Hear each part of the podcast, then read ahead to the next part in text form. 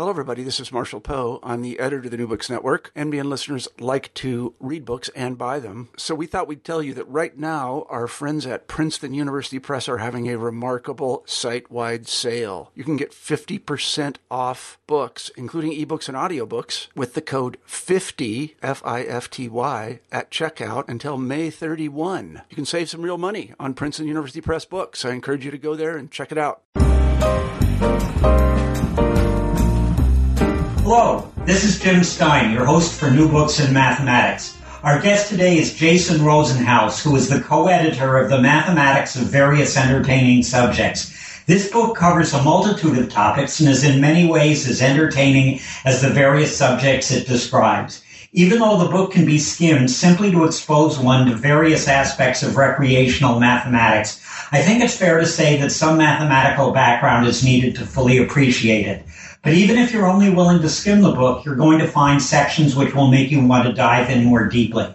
Jason, welcome to the show. Thank you for having me. Um, recreational mathematics seems like an oxymoron to a lot of people. What exactly is recreational mathematics and what role does it play in the development of mathematics? Where are people likely to encounter it? Uh, well, I can understand why uh, people might find that confusing. I mean, recreational implies uh, that you're doing it for fun. And I think for a lot of people uh, outside the mathematical community, maybe it doesn't always seem like math can be fun. Um, but really, what recreational mathematics is, at least the way we conceive it, is that it's mathematics that's inspired by games and puzzles uh, or, or, brain teasers. Uh, or or uh, or just ultimately any sort of uh, mathematics where you're undertaking it just for just for the fun of it, uh, and not with say a, a, specific physical problem in mind, and, and, not necessarily with um, intending to extend the theory of some uh, established branch of mathematics. Um, so a simple example might be uh, if you look at something like a Sudoku puzzle. Uh, lots of people like Sudoku puzzles, and you know b- books of Sudoku puzzles sell very well at bookstores. Um, but a mathematician looking at a Sudoku puzzle would probably ask questions like, uh, "How many Sudoku grids are there? How many puzzles can you make? Uh, how many puzzles can you make if you take uh, symmetry into consideration?" and things like that. Um, so that very roughly is, uh, is, is, what recreational math is. Now, the, the, the funny thing is, uh, you can point to a lot of major, well-established branches of mathematics, uh, and you find that they had their origins in recreational problems. Uh, one of my favorite examples is uh, probability theory, uh, which nowadays is, is, is one of the you know established branches of mathematics with applications in, in all sorts of other sciences, and it's now just a standard part of every math student's education. And yet, if you look at the origins, the first serious work in probability theory was done by people like Pascal and Fermat, and they were considering a very practical problem given to them uh, by uh, by a professional gambler of the time. Uh, he was just wondering about the you know proper gambling strategies under certain uh, cir- circumstances, and in just thinking about that problem and in doing what was reasonable to solve that problem, uh, they developed a lot of the major techniques of recreational mathematics. Uh, so, so that's kind of the idea. It's that very often mathematics undertaken uh, simply for its recreational value, simply because people thought it was just fun to, to, to look at uh, you know, look at this topic. Uh, very often turns out to be the beginning of a, of a, a major development in mathematics. You know, I can recall two instances in which major uh, major recreational mathematics uh, found its way into the general public. And when I was younger, this might be a little before your time, there was something called the 15 puzzle, which consisted of sliding tiles. And an updated variation of that was in the 1980s with Rubik's Cube. So I know that people have at least seen recreational mathematics, even though they may not realize it's recreational mathematics when they see it. Yeah, those are both good examples. And of course, uh, the Rubik's Cube, uh, you know, Erno Rubik was a professional mathematician, right? Who, uh, uh, developed a cube to illustrate certain uh, algebraic uh, you know principles. So yeah, so that, that those are other good examples, I think. Um, was there an overarching theme to the book, or did you just choose topics that appeal to you? Uh, well, the overarching theme uh, was that was uh, I, I, don't know if there was an overarching theme, but the the, the book arose uh, out of a, a, conference in recreational math that was held in uh, New York City, uh, and it was sponsored by the Museum of Mathematics. And uh, if any of our listeners uh, live in the general vicinity of New York City, I strongly recommend that they uh, pay a visit to the museum. It's really quite a quite a wonderful place.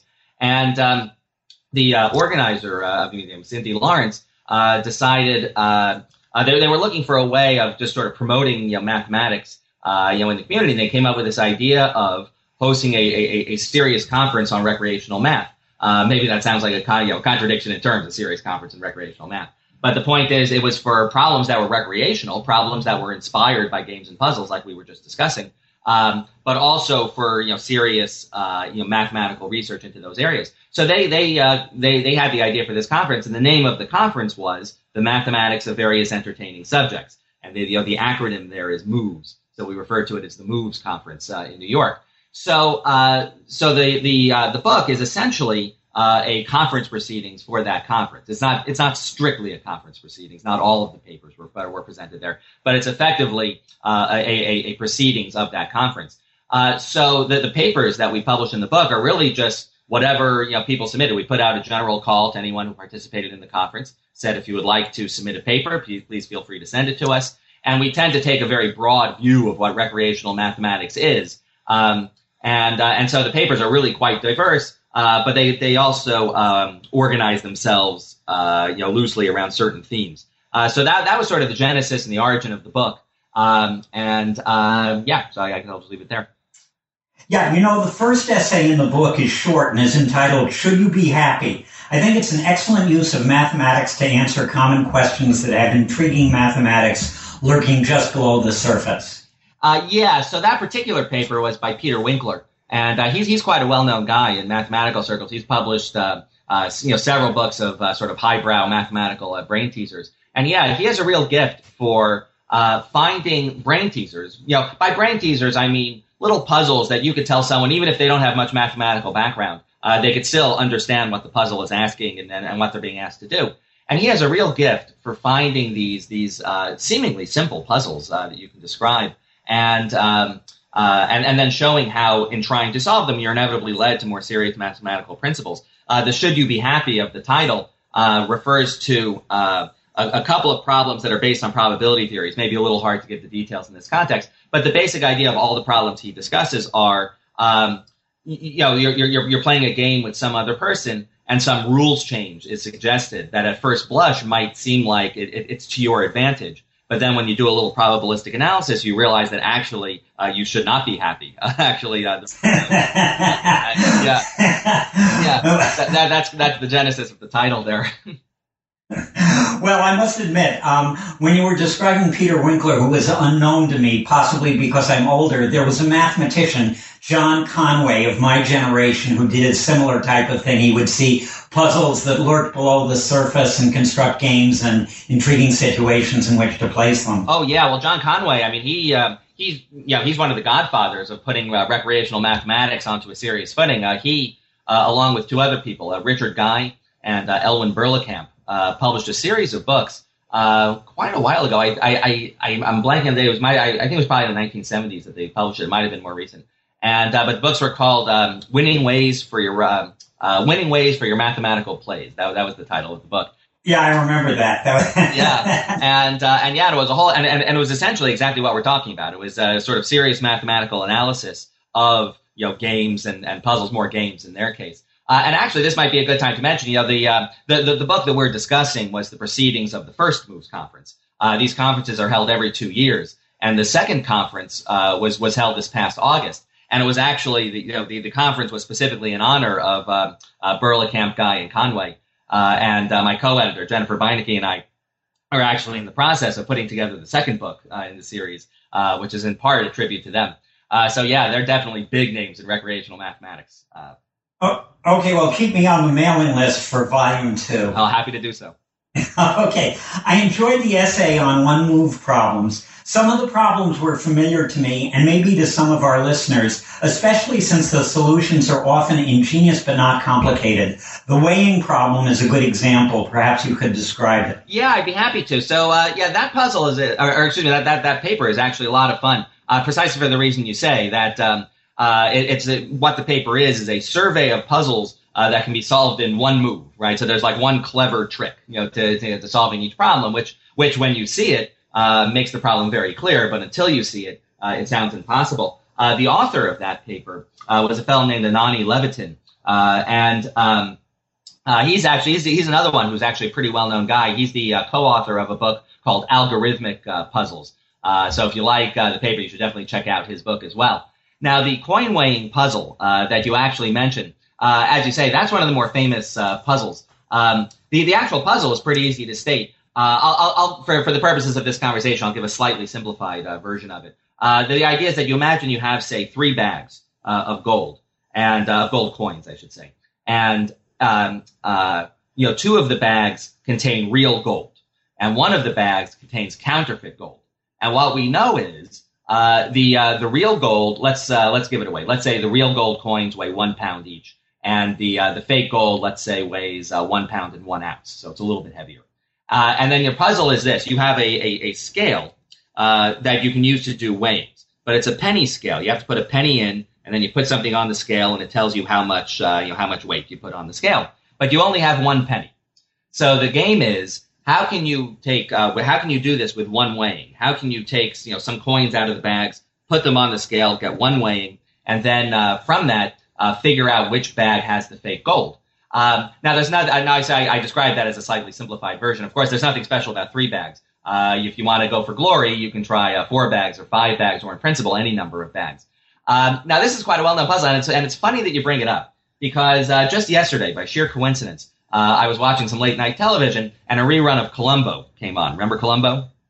Of course, yeah. great show. Well, a rerun of Columbo came on, and, and sure enough, uh, you know, the, that that puzzle came up, uh, you know, in, in the episode. Um, uh, the bad guy was the head of a, of a of a high IQ society, and he gives that puzzle to Columbo early in the episode. Uh, and then, sure enough, later in the episode, Columbo solves the puzzle and he prints the solution. So I got all excited, like that, that puzzle's in our book, right? And yeah, you know, talk about you know, talk, talk about mathematics and popular culture. So anyway, yeah, that's a that's a very famous puzzle, and it's a good example of what uh, Professor Levitin means when he talks about puzzles that can be solved in one move.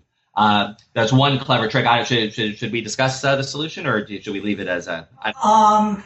Actually, I think what we'll do is I think we'll leave it because what I hope will what I hope will happen it will pique the curiosity of our listeners who can't stand to have puzzles unresolved and they will rush right out and get a copy of your book. Yeah, I think so too. I think that's a good approach. Oh, okay.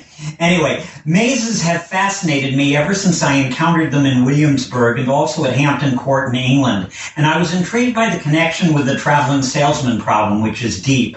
Uh, yeah, so that yeah, that's another fun paper. Uh, you know, mazes are another example of sort of a recreational topic. There's a there's a rich uh, mathematical theory surrounding uh, mazes, but at the same time, I think uh, you know everyone has enjoyed working out a maze at some point. Uh, there's actually a, a, large hedge maze near near where I live, which I had fun wandering through a while back. Oh, maybe you do live near Williamsburg. Um, well, Williamsburg uh, is sort of on the other side of the state for, from where I live, so it's, it's a couple of hours. I was thinking of a different hedge maze. Uh, at Luray Caverns, just in case any of our listeners uh, are familiar with that. uh, from the standpoint of a Californian, Virginia is a small state. I, I guess, we can get from one side to the other in a very short period of time. That is certainly true. I guess it's all a matter of perspective. Um, so yeah, so uh, what uh, the uh, the three uh, authors of that one, uh, Bosch, uh, Chartier, and Rowan, were the, the three authors. and what they're doing there is they're not just they're, they're they're making mazes that uh, that that look like historical figures. Like their their main uh, their one of their main uh, creations, and actually we use this as one of the cover images on the book, is a maze where the you know, the uh, you know the lines and uh, paths in the maze kind of look like Buddha. And uh, and you know and you know if ever there was a recreational puzzle, uh, this is it. You know how how you know the, the puzzle being how do you design a maze that looks like an historical figure. Uh, I don't think they were studying that for uh, you know some for its practical significance. But there too, the cool thing is that techniques that you can use to do it are inspired by things like the, the traveling salesman problem and uh, uh, you know problems with Fourier series and, and whatnot. And uh, and yeah, and that, it's, it's sort of a perfect example of what we're talking about of a uh, uh, of how a, just a, a, purely recreational topic, just something you're studying just for the fun of it, uh, just naturally gives rise to really serious techniques in mathematics. And yes, yeah, so that's definitely a fun paper. I mean, that's a paper that's worth reading just for the diagrams alone uh, you know, the figures are so attractive that uh, it's fun just to flip through. You know, here's another classic problem. Graph puzzles have been around since the bridges of Königsberg, but you had some very intriguing ones in which graphs are tied up with probability. Uh, yeah, so that's a paper by uh, actually my co-editor uh, Jennifer Beineke and, and her father Lowell Beineke. Uh, Lowell Beineke is actually uh, you know quite a famous uh, graph theorist. In fact, he was a, you know, he was a graph theory, but excuse me, he was a graph theorist uh, before it was cool to be a graph theorist. I mean, he was one of the real pioneers in the subject. And um, And uh, yeah, he's a former editor of the College Mathematics Journal. Yeah. So a, a, as you say, yeah, graph theory was, was, largely recreational in Sargent. In fact, I, I mentioned probability theory at the start of uh, this conversation. Uh, I could easily have mentioned graph theory as another subject where uh, recreational problems inspired uh, the theory. Now, you mentioned the bridges of Königsberg. Uh, maybe we should mention what that is for, for listeners who aren't familiar. this was um, a, a, problem studied by Euler. Königsberg was a city in Austria and it was uh, there were a number of uh, canals and rivers that uh, you know partitioned the town uh, into various uh, regions, including an island or two. And there was a sequence of bridges that connected the various regions of the town. And it was a it was sort of a problem that people sometimes wondered about. Uh, was there some way of walking between the various land masses over various bridges? Could you do that in such a way that you used every bridge exactly once and also started you know in the same landmass where you ended? And this was just sort of a little recreational problem. And um, you know, nowadays we tend to look at that as a fairly simple problem. Euler, uh, you know, the, the way Euler solved it was one of the first uses of what we now call graph theory. He modeled the land masses uh, as dots, basically, and the bridges as lines joining the dots, and he was able to come up with a condition. Uh, just from looking at that diagram, he came up with a condition that would guarantee whether or not you had this sort of path, uh, you know, that he was interested in. And it was the, you know, so, so as I say, nowadays, I mean, this is something we teach students early on, but at the time, that was pioneering stuff. Uh, the idea of you know, modeling the problem in that way. And then in the 1800s, mathematicians like Hamilton uh, were actually marketing puzzles based on graph theoretic problems. Uh, Hamilton marketed a puzzle where the, the goal was to walk around the edges of a dodecahedron and to do that in a way so now that you hit every vertex, every you know, corner uh, exactly once uh, without using any corner more than once. And again, the, I mean, he actually sold this. People, it was, it was, sort of like the Rubik's cube of the time. Uh, people bought this just because it was fun, uh, you know, to, to, you know, it was a fun problem to work on. Uh, but but you know, starting from there, starting in the mid 1800s, people realized that these kinds of diagrams, these dots and lines diagrams that we now call graphs, uh, they just came up everywhere. I mean, they were just useful for solving all sorts of problems. Uh, the four color problem, which I'm sure you're familiar with, uh, that's another example. Can you color a map if you picture like ma- a map of the United States, showing all the individual states, or maybe uh, you know a map of the counties, you know, in England or something like that? can you color the map using only four colors in such a way that neighboring regions uh, do not share the same color. Uh, well, people realize that's basically a graph theory problem. And uh, yeah, so anyway, so the, the paper by uh, Jennifer Beineke and Lowell Beineke in the book is basically taking a couple of puzzles uh, that are inspired by graphs in various ways and then um, you know showing how uh, you know uh, just again you know the, the, same pattern that when you try to solve those puzzles you're led to some pretty significant results in graph theory um, there was one uh, you mentioned to me the other day about uh, you know the uh, you know the uh, Schroeder-Bernstein theorem, uh, which is a which is a problem about sets. I mean, it's it's, it's a problem about showing a certain one to one correspondences among sets, and uh, and they show how you can actually solve that using graph theory, which was a very creative thing. That was something I had never seen before, frankly, when I read that paper. Yeah, there's a uh, there's a proof involving uh, uh, Tarski's theorem on complete lattices, which makes it a slam dunk, which I always remember because it was so attractive and it sort of falls in line with the one move solution because one move is something that not only applies to puzzles, it applies to chess, it applies to various games like that, and it also applies to you know uh, uh, when Archimedes uh, when Archimedes realized the one move that would reveal whether or not the uh, the crown was made of the crown was made of an alloy or pure gold. One move solutions to problems are always appealing. Yeah, they certainly are, and you know it's funny if I, if I, I am not familiar with that specific proof that that you mentioned. but certainly, the Schroeder-Bernstein theorem is one that has you know a, a very large number of proofs attached to it the, the, the, proof you usually see in textbooks of real analysis, that's usually uh, the, the, the, venue where, where that theorem comes up. Um, usually the, the proofs that, I, that I've seen presented there are, are usually quite complicated, to be honest. Yeah, they're tedious. It's sort of like I can remember uh, we're we're diver- we're diverging a little, but that's perfectly okay. Um, I remember when I was in high school and we proved the binomial theorem by means of induction, and it was really pretty difficult. And then when I took a course in combinatorics, I saw the slam dunk proof of the binomial theorem using combinatorics. It was just great. Yeah, yeah, uh, good.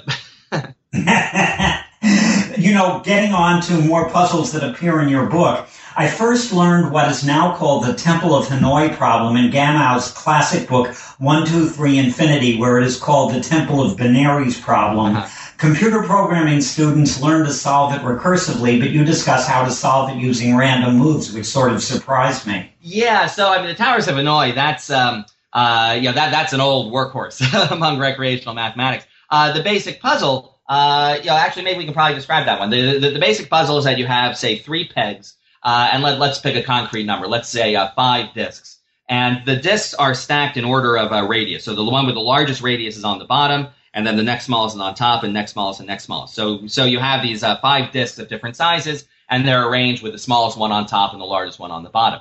And then the the the the, the goal uh, of the puzzle is to uh, move the disks onto one of the other pegs, uh, but there's a certain rule you have to follow. And the rule is this: you can transfer the top disk from one of the pegs onto another one of the pegs, but you are never allowed to put a smaller disk. Uh, excuse me, you are never allowed to put a larger disk on top of a smaller disk. That's really the only rule.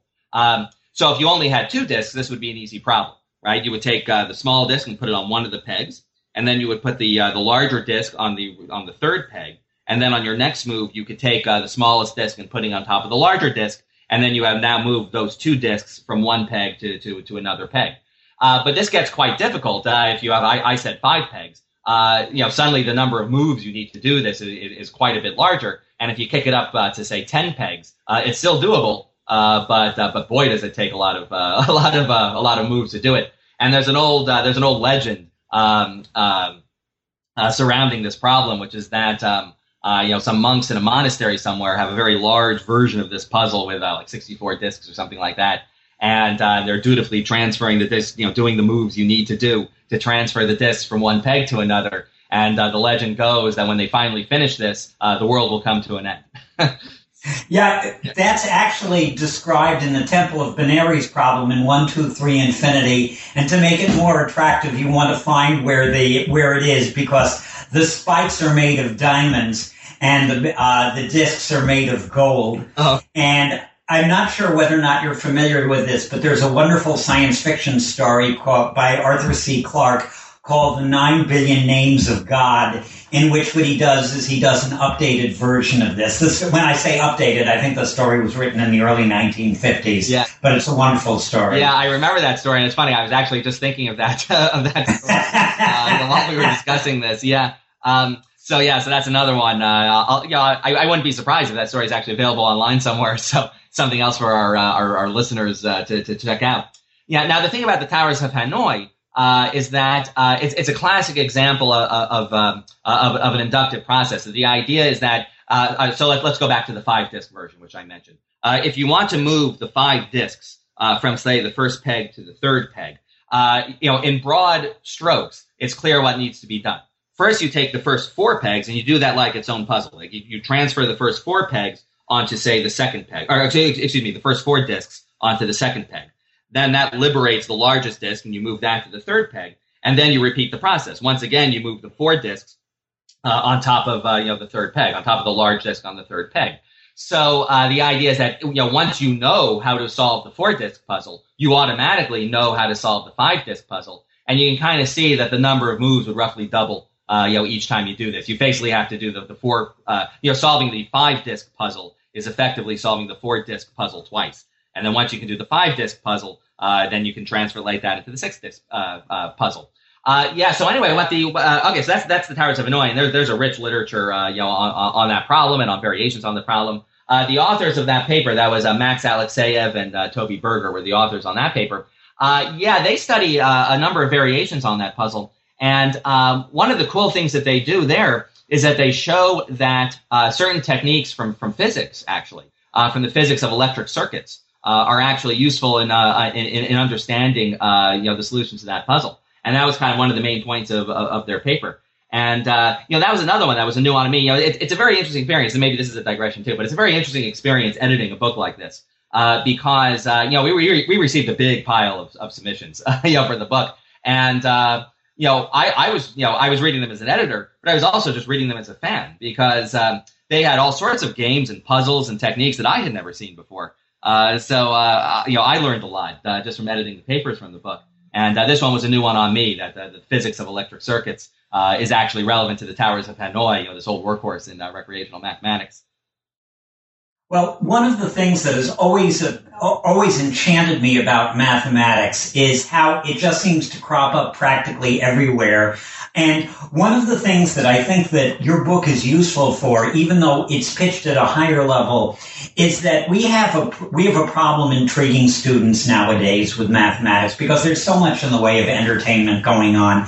And I think what you have to do is I think you have to insert intriguing mathematics earlier into the curriculum so that students really start to enjoy it the way that we enjoy it. And a great way to do this is puzzles because the human mind seems to be wired in such a way that puzzles appeal to us. Yeah, I think that's true. Um, so, uh, so first of all, just about the the the, the book itself, the, the, the point you raise actually is worth emphasizing. We we we we should be clear that this is not a, a, a popular level book. I mean, this, this is not a you know you know I, I think uh, you know uh, you know a layperson might find uh, some of the papers you know pretty tough going. We certainly did not shy away from including uh, you know the equations and and some of the technical details. Um, but we did make a real effort that uh, the papers be generally readable. Uh, and uh, so that uh, you know even if all the math you know even if you don't want to uh, parse all of the equations and chase through every little piece of notation you can still follow the flow uh, of, what the people are talking about so it's sort of uh, so it's not a popular level book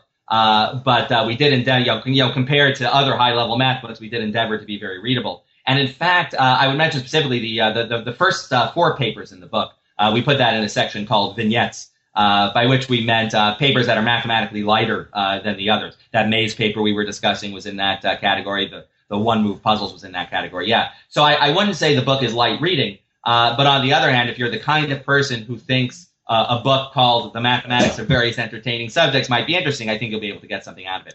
Okay, so that was the idea there. Now, yeah, now what you say about puzzles is, um, it, it, I, I think exactly right. You know, people will always say, "Oh, I hate math. I hate math." Um, but but they like solving puzzles. I mentioned Sudoku puzzles, uh, you know, earlier.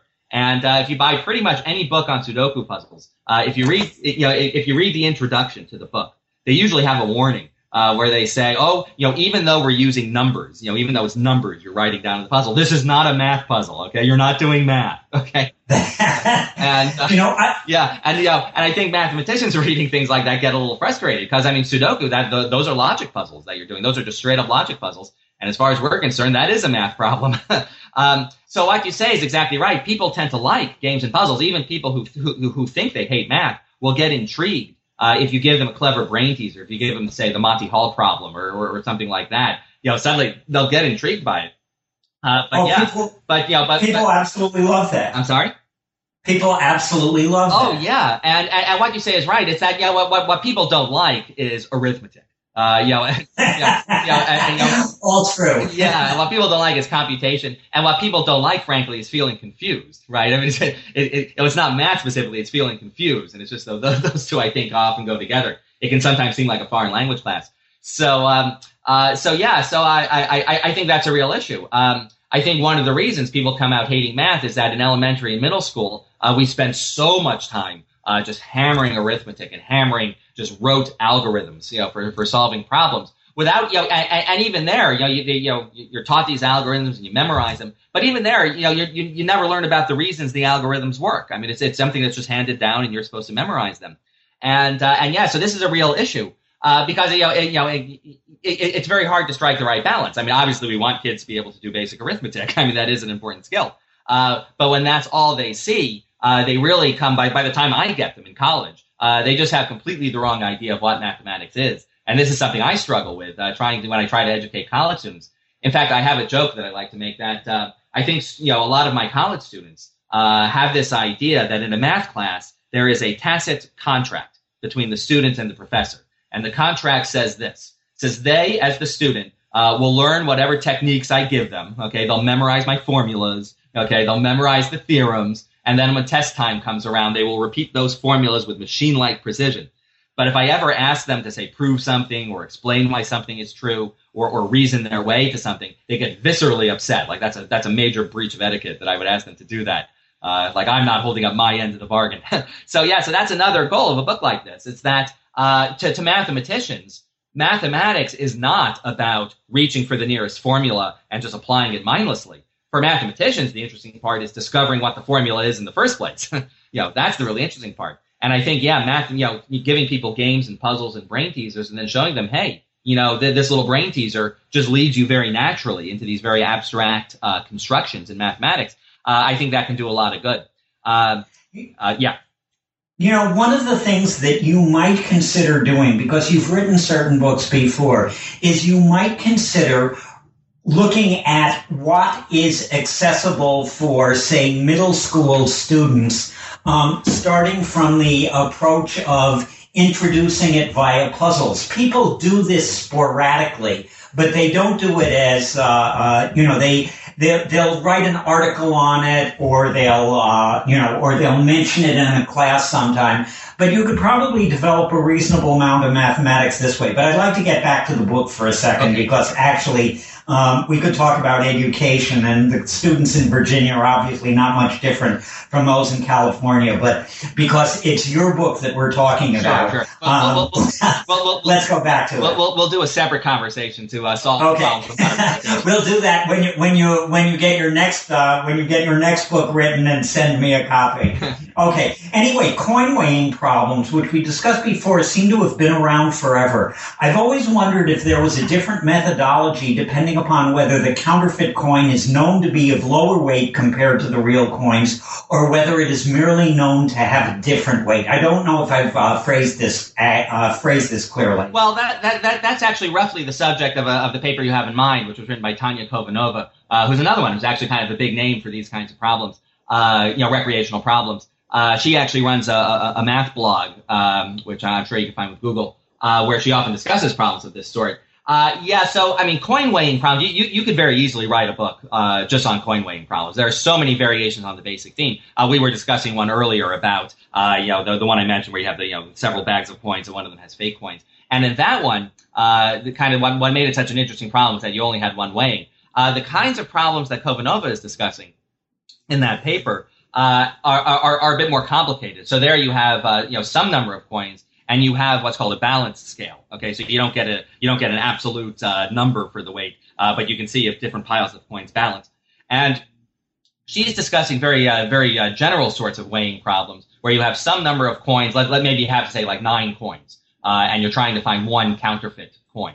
Um, and I think, as you say, I think in the traditional version of the problem, you usually assume uh, that the coin is heavier you know, than the others, and that, that's actually relevant. In the problems that Khovanova is discussing, uh, all we know is that the fake coin has a different weight uh, from the real coins. We don't know whether it's heavier or lighter, and that actually significantly complicates things. Uh, and what she's asking is are, are very general problems. If you have uh, a certain, you know, any, you know, she, she, you know, rather than doing problems like you have nine coins, one of them is heavier, how many weighings do you need? That's that's a very concrete sort of problem. Uh, but but for a mathematician, it's very natural to want to generalize things. So a mathematician would say, well, why should I study that specific problem? Why don't I say you have n coins uh, and uh, and k of them are fake, and I have uh, you know a scale with uh, you know with l many pans, and uh, you know how many uh, you know how you know how many weighings do I need to distinguish the fake coin given all of these very abstract conditions?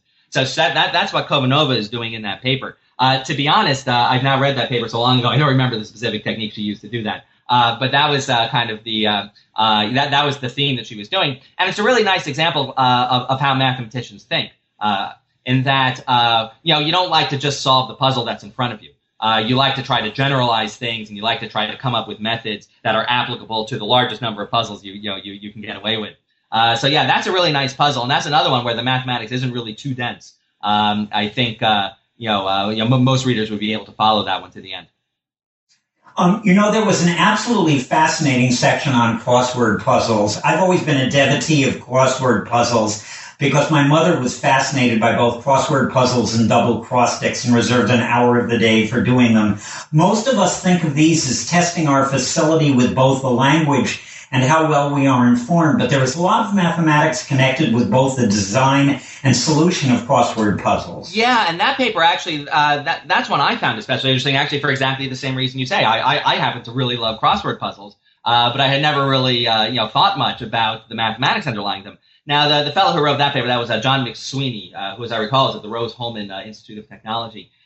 he did something really interesting in that paper, something I thought was very clever. Uh, what he's actually doing isn't so much constructing crossword puzzles, but he's talking about how do you measure the difficulty uh, of a crossword puzzle. Uh, you know, that's kind of a tricky question. Is, is, is there some objective mathematical way of measuring how difficult a crossword puzzle is? And what he did in that paper that I thought was really clever uh, was that he realized that you can model this problem uh, using techniques from epidemiology of all things. Uh, that uh, when you're, uh, you know, one thing epidemiologists uh, study is how do diseases spread through a population. So initially you have, you know, one or maybe a small number of people who are infected, and then they infect others and they infect others. And then you get this sort of cascading effect where, you know, for a while it's only a very small number of people who have the illness. Uh, but then uh, at some point you reach critical mass and suddenly it just cascades. And what McSweeney realized was that solving a crossword puzzle is the same kind of thing. Uh, you know, you start with an empty grid. Uh, and it, at first, it's it, you know it's always you know, it, you know well, it's a difficult puzzle. It's always very difficult to get started. How do you get those first words?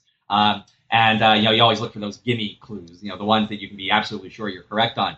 And then, yeah, so for a while, you know, it, it's very difficult. You fill in one word and it's going very slowly. But at some point, you have enough words filled in so that you get enough cross letters, uh, you know, on the various other words. And then suddenly the solving goes a little faster and a little faster. And then at some point, you have so much of the puzzle solved uh, that, uh, that, that, that the whole thing just sort of collapses and yeah, you're able to fill in the whole puzzle.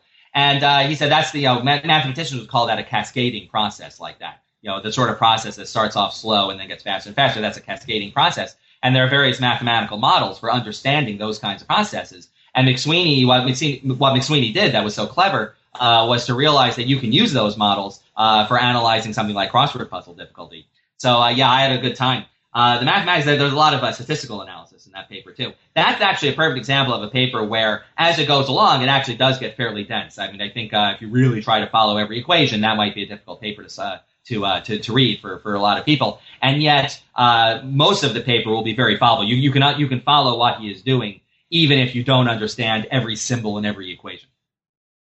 You know, you were discussing Sudoku puzzles earlier, and Sudoku puzzles don't quite cascade in the same fashion. With most Sudoku puzzles, and you're an expert, but I just, I like doing them. Um, most Sudoku puzzles, what you can do is you can fill in things early relatively easily using a few basic stratagems. Then towards the middle of the puzzle, it becomes very difficult, and at the end, it all collapses. Yeah, yeah. So that's funny. Now, uh, so if I may mention, I, am the co-author of a book about the mathematics of Sudoku. Uh, my co-author being Laura Taalman. So uh, yeah, so that's why I keep mentioning uh, you know Sudoku puzzles. Um, but yeah, what you say is correct there. Now it, it's interesting because there's actually a rich literature on how to measure the difficulty of Sudoku puzzles too. Um, and like, you know, how do you measure? You know, you, like in newspapers, you'll often see, oh, this is a one star puzzle or a three star puzzle, and uh, and and you might wonder, well, how you know how do they measure the difficulty? And uh, as you say, it's not really a cascading process in the same way that the crossword puzzles are. Uh, and yet there is some very rich mathematics, uh, you know, surrounding that. And basically, what it comes down to is that the difficulty of the puzzle is measured relative to the complexity of the techniques that are needed. So you mentioned, like, usually right at the start, you can fill in a few freebies. Like, there, there are a few where uh, uh, it's, it's, just obvious for various reasons what to fill in the cell. But then there are much more difficult techniques, techniques that require really elaborate chains of logic, right? And if you need those techniques, uh, then you get a much harder puzzle. So, so you're absolutely right. You know, uh, you know, Sudoku puzzles have to a certain extent replaced crossword puzzles. Uh, maybe I shouldn't say replace, but uh, you know, uh, uh, you, know, you know, Sudoku puzzle books tend to sell better than crossword puzzle books these days, um, and uh, they have a lot of similarities and a lot of differences. So it's uh, it's an interesting comparison there. Um, I'm a big devotee of card tricks because I spent a lot of my youth as a card player, and I've never heard of the ice cream trick. Perhaps you could explain how it is performed to our audience, and we'll let your book explain the rationale behind it. Yeah, so that's a really fun paper. I mean, mathematical card tricks. Uh, that's another one where there's uh, there's just a vast literature of mathematical card tricks. In fact, uh, I have one I like to do on the first day of class as an icebreaker with my students. I have a very famous mathematical card trick uh, that, that I like to do, and I always tell them on the first day of class. I say uh, now, uh, sometime during the semester, I'll tell you how I did that trick, but I won't tell you ahead of time what you know what day that will be. So you have to come to class every single day because that might be the day when I'll show you how I did that card trick. Yeah, yeah now the co now now the paper you're talking about that was uh, co-authored um, by uh, Colm Mulcahy uh, with another fellow named Neil Calkin. But Colm Mulcahy is actually a big name in this area. Uh, he he just recently published a book of mathematical card tricks, uh, and um, uh, uh, he, he's known. He, he's been writing a column for uh, the the Mathematical Association of America, the MAA, uh, their website. Uh, he's been writing a column. It's called Card Colm. Right. His name is Colm C O L M. So it's Card Colm. And uh, and so he's a he's a very famous guy in this area of mathematical card tricks. Uh, now, what the ice cream trick actually is, and, and, and, and that's what the paper discusses. He has this, this trick called the ice cream trick, and then he discusses the mathematical principles underlying it. But what the trick actually is, is you take a, a, a relatively small pile of cards, maybe 15 to 20 cards, and, uh, and you ask uh, the spectator, uh, you know, what's your favorite flavor, uh, what's your favorite flavor of ice cream? And they'll say something like chocolate, let's say. Then you spell out chocolate, C-H-O-C, you know, dealing out one card each time. And, uh, and you do this process. You, know, you, you count that one card, and then you put the remaining cards on top. And then you ask another spectator, hey, what's your favorite flavor of ice cream? And they'll say, I don't know, vanilla. And you spell out vanilla, and someone else might say strawberry. So you spell out strawberry. And you do this, and, and, you know, what it looks like you're doing is that it looks like you're basically just shuffling the cards based on the completely random suggestions uh, of these audience members who, who are in fact not in on the trick, right? I mean, this is not something you prepare ahead of time. And, uh, and yet at the end of all this, you say, uh, uh, you know, the magician is now able to tell you exactly what the top card is. He'll say something like, okay, you know, uh, turn over the top card. It's the four of diamonds, and he'll turn it over. And sure enough, if you did the trick properly, it really will be the four of diamonds. And you know, and it, it, it's a really good card trick because it just seems impossible. I mean, it really seems like uh, you really are just shuffling the cards in this totally random, arbitrary way, and that there and that so much is just out of your control uh, as the magician that there's just no way you could possibly know what the top card will be. And yet, because of certain mathematical principles underlying the exact manner in which you're shuffling the cards, uh, you you actually can control uh, which card is going to end up on top. And uh, and uh, and that's the idea. Uh, yeah, and that's the idea of the trick. And that's what the rest of the paper is discussing is uh, the mathematical principles that make this work. Uh, but it's a very cool trick because once you understand a little bit of the mathematics, you can actually go and perform this uh, for friends. I mean, it's not one where you need uh, you know years of training and sleight of hand to do it. you just learn a few basic things, and the trick takes care of itself. and that's what's that's what's so much fun about it. Well, you know, one of the things that I used to do when I was teaching is we would have a day at school in which we would open the school up to the elementary school classes. And what I would do is I would do mathematical card tricks coupled with a very, very small amount of sleight of hand that um, you need to distract people for, but I always had somebody to help me do that. And um, I had one teacher come back and uh, see my uh, see my performance several straight years. And then once afterwards, he came up to me and he said, you know, our students voted and you were the second most popular demonstration at school, following only the boa constrictor in the biology department. Wow. Yeah. and I said, that's high praise indeed. Yeah, it's pretty hard to compete with the boa constrictor. Yeah, I'm not, I'm not up to eating a live mouse. Uh-huh.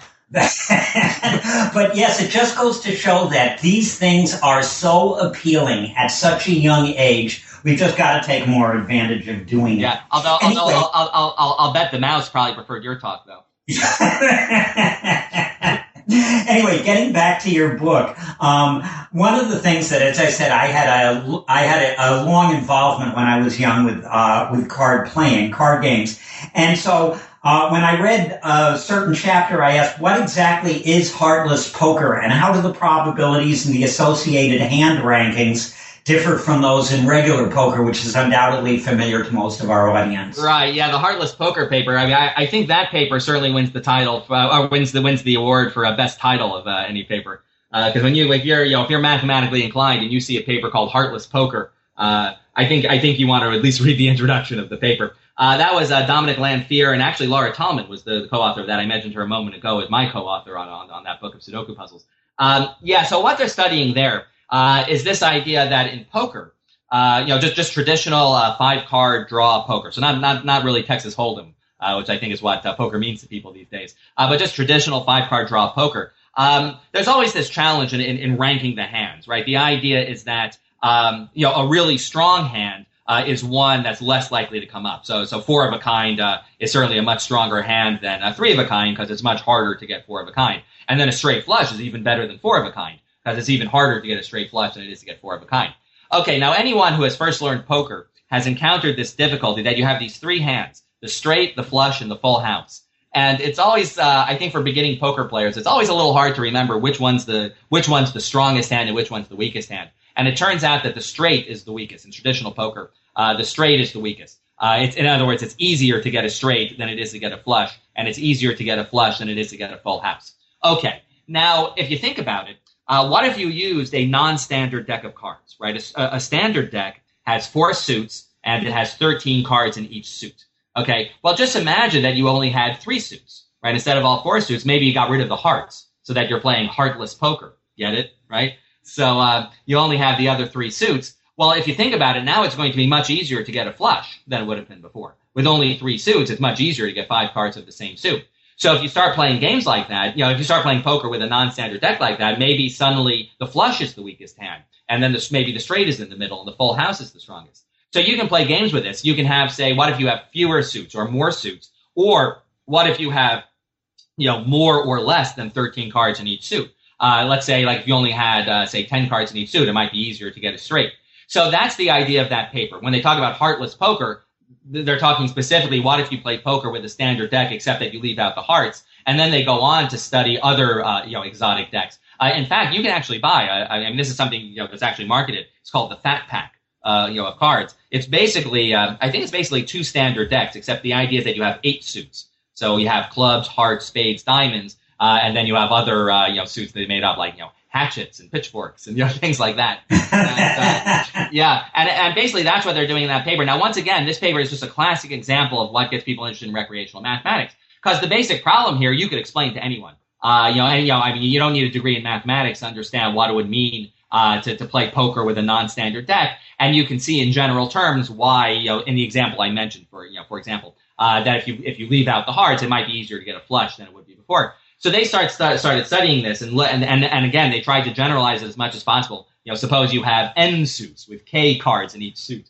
and uh, and what they discovered, very interestingly, was that uh, determining uh, which you know determining the correct ordering of the hands ultimately comes down to a problem in Diophantine analysis. Now, this is actually uh, uh, that that's a branch of number theory. Uh, Diophantine equations refers to you know you know uh, certain polynomial equations where you're trying to find integer solutions. But suffice it to say, it's a, it's a big deal in number theory. So suddenly, um, uh, just by studying these different decks of cards and just saying, hey, what, what do we need to do to solve this problem? Uh, they were led to you know really fundamental topics uh, in number theory. Uh, and actually, I should mention they had that kind of interesting conclusion. What they point out is that by jiggering with the number of suits and the number of uh, uh, cards per suit, you can get any any ordering you want. You can get uh, you can make full house the weakest hand uh, by by picking the right deck where you can make the flush the strongest hand by picking the right deck. Uh, so yeah, so it's another classic example of the kind of papers uh, you know that that we feature here. I mean, what could be more recreational than uh, you know you know playing poker with non-standard decks, right? and then pretty soon you're doing modern number theory. Well, actually, your uh, uh, non-standard decks in poker actually go back uh, some distance because one of the first variations of poker, and I learned this because I played poker half a century ago or started. Uh-huh. Um, uh, that uh, the variation was deuces wild, in which uh, all the deuces can be any card you want. And with uh, even though that's a very very small change, it makes the deuces any card you want in any particular hand. It changes the ranking order of the hands. Cool. Yeah. Yeah, yeah, and uh, and probably most old time poker players who were raised uh, in an era before Texas Hold'em became the dominant form of familiar with that. Um, anyway, uh, we've got time for a couple of more topics from the book. Right. So, what is an affine plane and how does it differ from a Euclidean plane and how does tic-tac-toe differ on the two planes? Right. Okay. Yeah. So that's paper. Um, uh, I'm actually blanking on the authors at the moment, but I have the book right in front of me. So that was uh, uh, that was that was uh, Maureen Carroll and uh, Steven Dougherty uh, wrote that one. Yeah. So of course everyone's familiar with traditional tic tac toe uh, where you just play it on a you know on a, on a little three by three grid. Uh, very roughly, uh, uh, it, it, might be a little tricky to give uh, you know a you know a precise uh, technical definition of an affine plane, but very roughly, it's like a regular plane where you have a wraparound aspect to it. so that three in a row. or maybe four in a row or five in a row, depending on how big the plane is that you're playing on. You have a certain wraparound, so it's like the you know your your your your three x's can go up one diagonal and then come back you know through the bottom. so you have this sort of wraparound effect. Uh, if you, you know, maybe some of our uh, listeners are old enough to remember the old video game uh, Asteroids, uh, where the asteroid would disappear, say on the right hand of the screen, and then suddenly reappear. And then come in on the other, yeah. Yeah, that's, the, yeah, that's the kind of thing we're talking about. So basically, uh, tic tac toe becomes a lot more interesting when you when you play it on an affine plane. Um, you know, I, I mean, I, I, I think everyone knows that when you you know just traditional three by three tic tac toe uh, very quickly ends in a tie. But if you imagine playing on a on a much larger uh, surface and on a surface with a with much more interesting uh, topological properties. Uh, then uh, you got a very rich uh, mathematical theory. and, and, and that's basically what uh, Carroll and Dougherty are doing in that paper. Uh, is analyzing what if you play games like tic tac toe, but on these more fancy, on these fancier, uh, you know, surfaces. Uh, it actually reminded me. I, I, I like to play chess. Uh, I'm, an avid chess player, and uh, one time I um, a fellow showed me some computer software for playing chess on a torus. You know, so, so instead, yeah, so instead of playing it on a rectangle, which is hard enough, or playing on a square, I should say, which is hard enough. now, you know, you know, the bishop moves off the left-hand side of the board and immediately appears on the right-hand side of the board. so suddenly, uh, you know, you're in you're in more danger than you realize. Uh, that that's that very roughly is the gist of that paper. Uh, and you get you know suddenly tic tac toe, which is a very boring uh, game in its traditional form, suddenly becomes uh, a lot of fun to play, frankly, uh, and also a lot of fun to study mathematically. Well, you know, some things are easier on a torus than a plane because I think it would. Uh, we mentioned earlier the four color problem. I think that it was known that uh, a map on a torus needs seven colors to color it, and I think that was known considerably before the four pro- the four color problem was solved. Oh, that's so. Okay, that's interesting. Yeah, I uh, you, this is one of the random, you know, odd facts that I remember from a career in mathematics. Jason, it's been a fascinating uh, hour talking with you, well, 50 minutes or so. And there are still topics in the book that we have not plumbed, but I feel that readers and the listeners would really, you know, especially those with some degree of mathematical uh, uh, familiarity beyond just ordinary high school mathematics would absolutely love this book.